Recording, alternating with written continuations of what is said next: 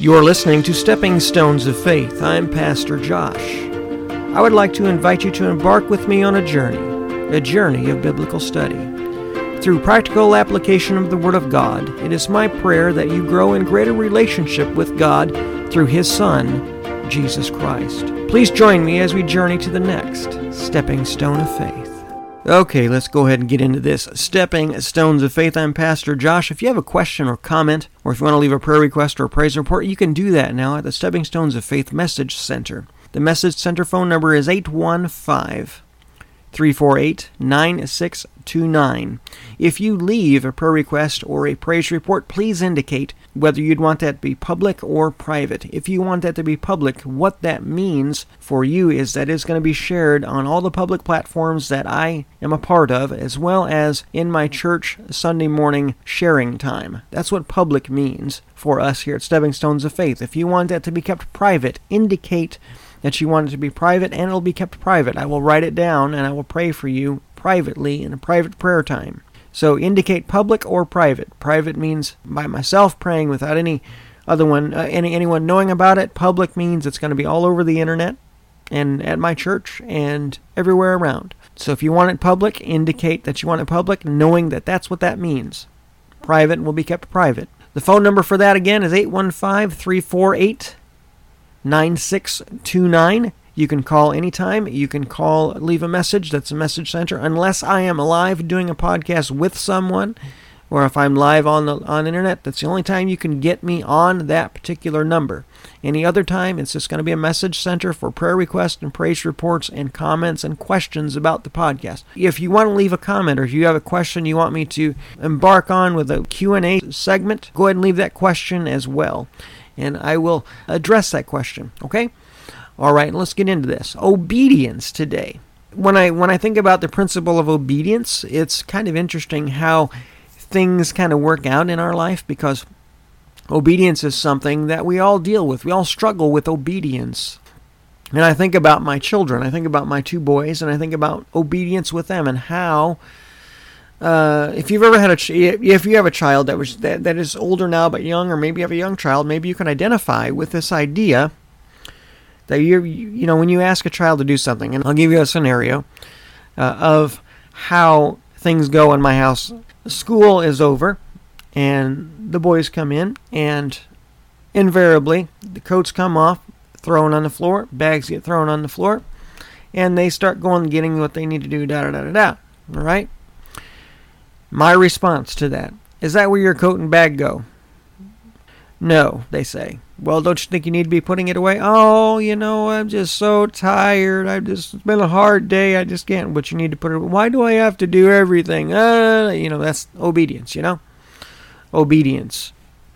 So then you have to get a little bit more forceful, and you have to do, you know, a little bit more, little, little more persuasive language. Like, okay, then you can't have this, or you can't do that, or okay, then then this is going to be taken away if if you don't do this. Persuasive languages to get them to do that. So we all know this kind of thing. Obedience. And they're they're not they're not always like that. And I think all of our chil- all of us that have children can say, "No, my child's not always like that." But there are times when they are like that, and it's annoying, and it is annoying.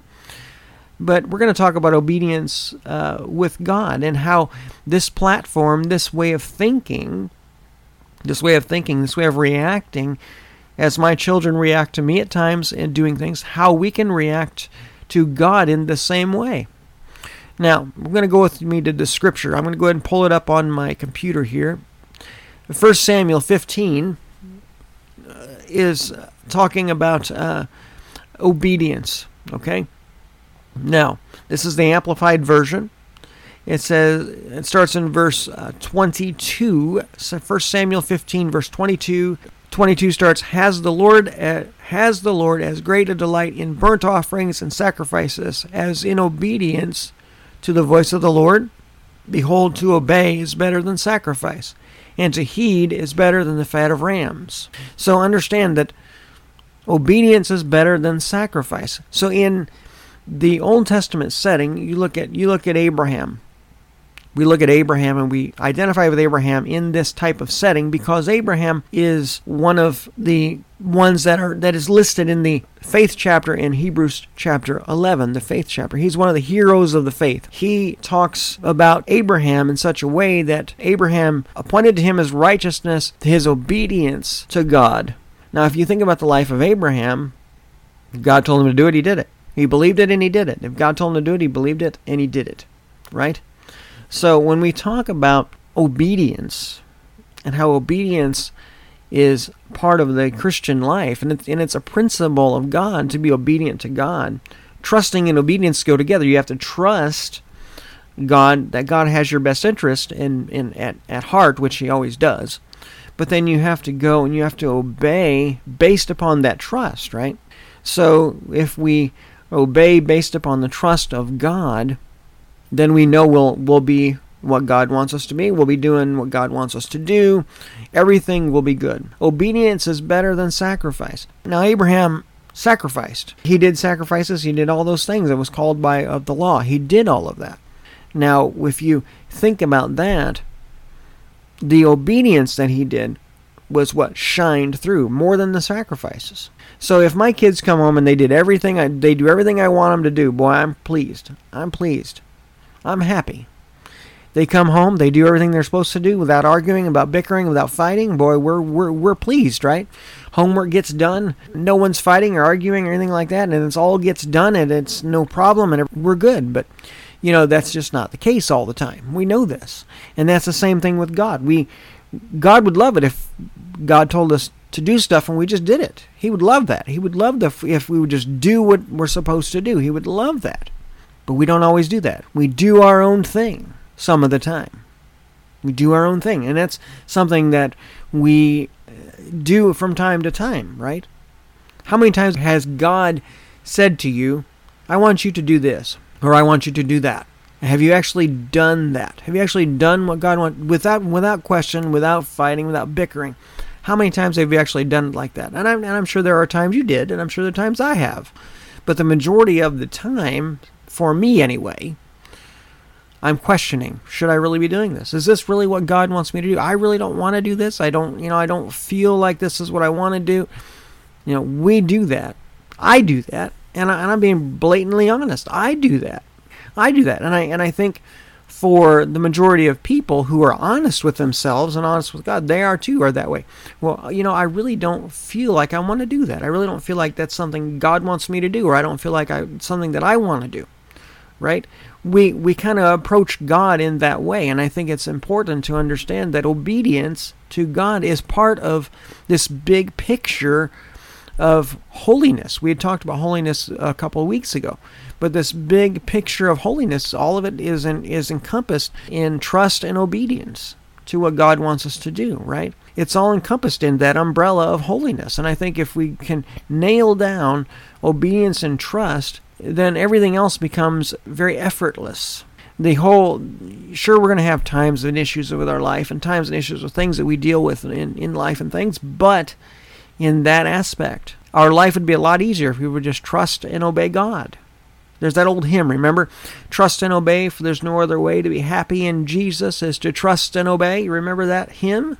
If you want a happy life, if you want a, a life that is better in God, and uh, obey God, obey Him. Obedience is better than sacrifice. Obey God, obey His word, obey everything, and God will bless you.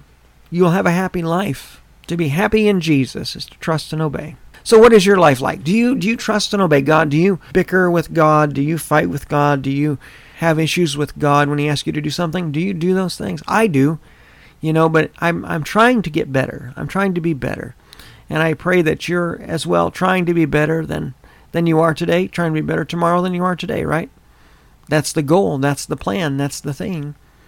Let's be better tomorrow than we are today. For Jesus' sake. To be happy in Jesus, we've got to trust and obey.